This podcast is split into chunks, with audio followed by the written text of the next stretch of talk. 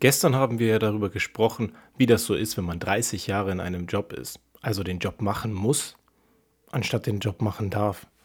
Und wenn ich mir das dann so angucke, dann frage ich mich an einigen Tagen wirklich, naja, ist das der Deal, den wir haben? Dass wir Zeit tauschen und dafür Geld bekommen? Der Deal kann doch gar nicht gut aufgehen, oder? Weil am Ende ist deine Zeit endlich und du tauschst sie gegen Geld. Also da wäre es doch viel schöner, wenn du weniger Zeit tauschen würdest und dafür mehr Geld bekommst, oder? Und genauso auch mit diesen Gehaltserhöhungen. Am Ende kriegst du 3%, 1% oder 20 Cent die Stunde mehr oder was auch immer. Im Verhältnis ist das wahnsinnig wenig, weil du tauschst ja immer noch deine Zeit. Und irgendwann ist es tatsächlich so, umso weiter du nach oben kommst, du tauscht einfach deutlich mehr Zeit gegen im Verhältnis weniger Geld. Und nochmal mehr Zeit und nochmal mehr Zeit. Und wenn du dich in deinem Job gar nicht so herausragend anstellst, dann fällst du auch noch die Leiter nach oben. Oder du bist wahnsinnig gut in dem, was du tust, fällst auf und kriegst dann eine Beförderung. Und diese Beförderung führt dazu, dass du in einen Job kommst, wo du eigentlich gar nicht gut drin bist.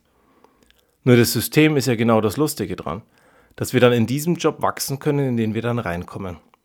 Nur wenn du jetzt in diesem Job nicht reinwächst und dort drin nicht aufgehst und vielleicht gar nicht mehr so deiner Bestimmung folgst, dann ist der Job vielleicht gar nicht mehr genau das Richtige für dich. Und so schaffst du es, obwohl du einen herausragenden Job gemacht hast, dass du dich aus deinem Lieblingsumfeld rausentwickelst. Total eigenartig. Nur am Ende willst du ja Karriere machen, weil du möchtest ja mehr Geld haben. Und wenn wir uns das dann in, Summe angucken, dann müssten wir eigentlich rangehen und sagen, was kann ich heute tun, damit ich morgen mehr Geld bekomme und zwar losgelöst von meinem Job, den ich habe. Vielleicht hat dein Unternehmen ein Verbesserungssystem zum Beispiel. Dann kannst du Ideen einreichen. Bei uns im Unternehmen ist das zum Beispiel so.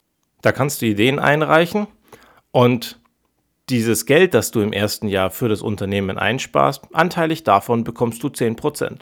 Was jetzt gar nicht so schlecht sein kann im Deal, weil es kann ja auch sein, dass du etwas findest, was wahnsinnig oft vorkommt und eigentlich nur ein paar Cent spart. Aber wenn das Millionenmal vorkommt, kannst du massiv Geld sparen.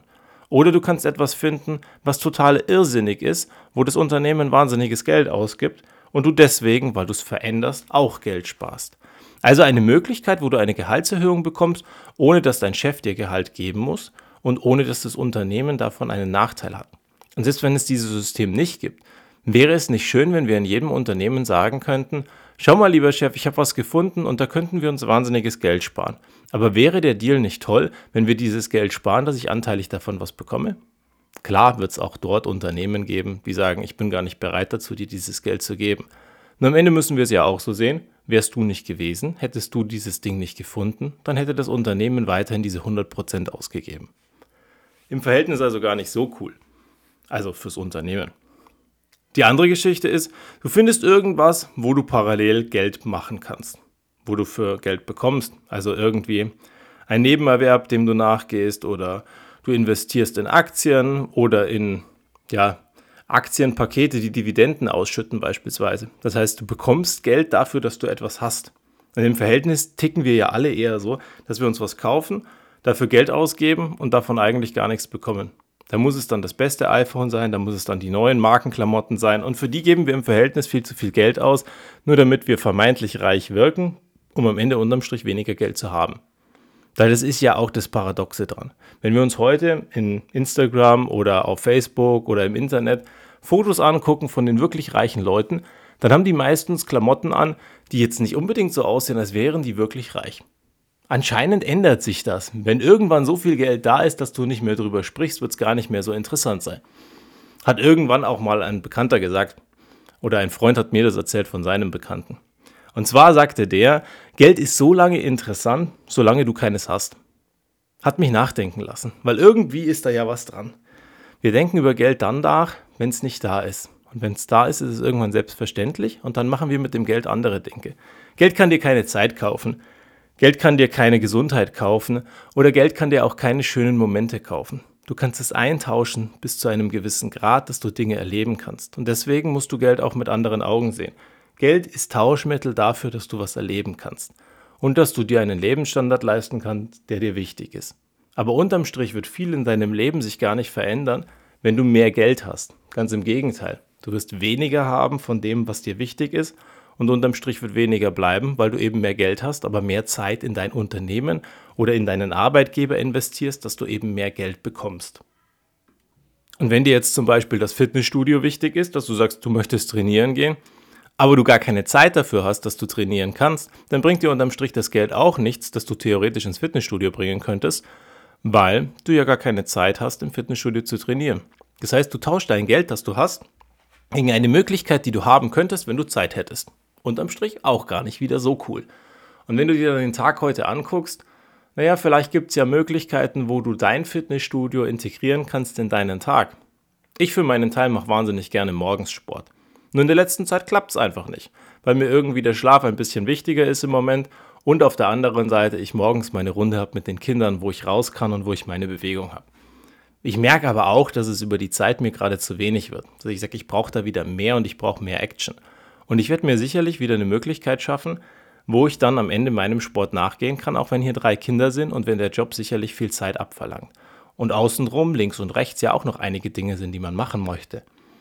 Nur unterm Tag gibt es ja auch genug Möglichkeiten, wo man einfach mal sagen kann, vielleicht verlängere ich zum Beispiel meine Mittagspause.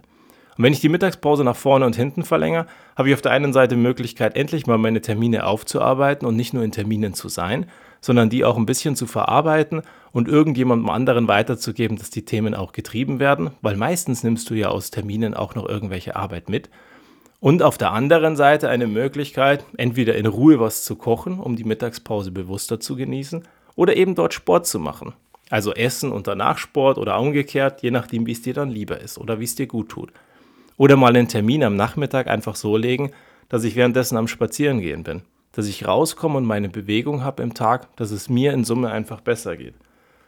Und so gibt es so viele Dinge, die wahrscheinlich dir gut tun könnten, nur wo du im Moment mit der falschen Perspektive reinguckst.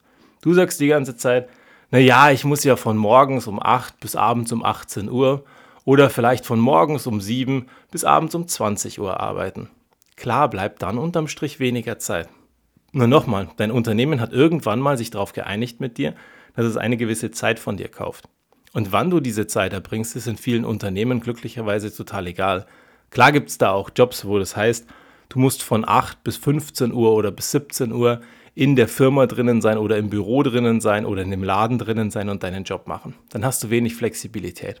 Aber viele von uns genießen heute eine großartige Flexibilität, was ihre Zeitgestaltung betrifft. Und dann ist gar nicht wichtig, ob du diese 10 Stunden jetzt eben am Stück verbringst oder diese acht Stunden oder ob du sie aufteilst oder ob du zwischendrin zwei Stunden Siesta machst. Der Italiener, der Spanier, die haben das drauf. Die nehmen sich am Nachmittag oder nach dem Mittagessen Zeit für sich. Zum Kaffee trinken, zum Gespräche führen, um das Leben zu genießen, wenn die Sonne noch scheint. Dafür arbeiten sie abends einfach länger und essen deutlich später zu Abend. Ob das so ein tolles System ist mit dem spät zu Abendessen und dann abgefüllt ins Bett zu gehen. Ich weiß nicht. Ich glaube, wir ernähren uns dazu am Ende falsch als Deutsche. Der Italiener und der Spanier ist dann abends auch entsprechend leichter. Da könnten wir auch ein bisschen besser werden. Weil am Ende mit dem Essen, wenn wir dann abgeschlagen sind und total fertig in der Ecke liegen, haben wir unterm Strich auch nichts erreicht. Aber eins bleibt, nämlich diese Möglichkeit der Zeitgestaltung untertags, dass du dir für die Dinge, die dir wichtig sind, einfach Prioritäten einräumst.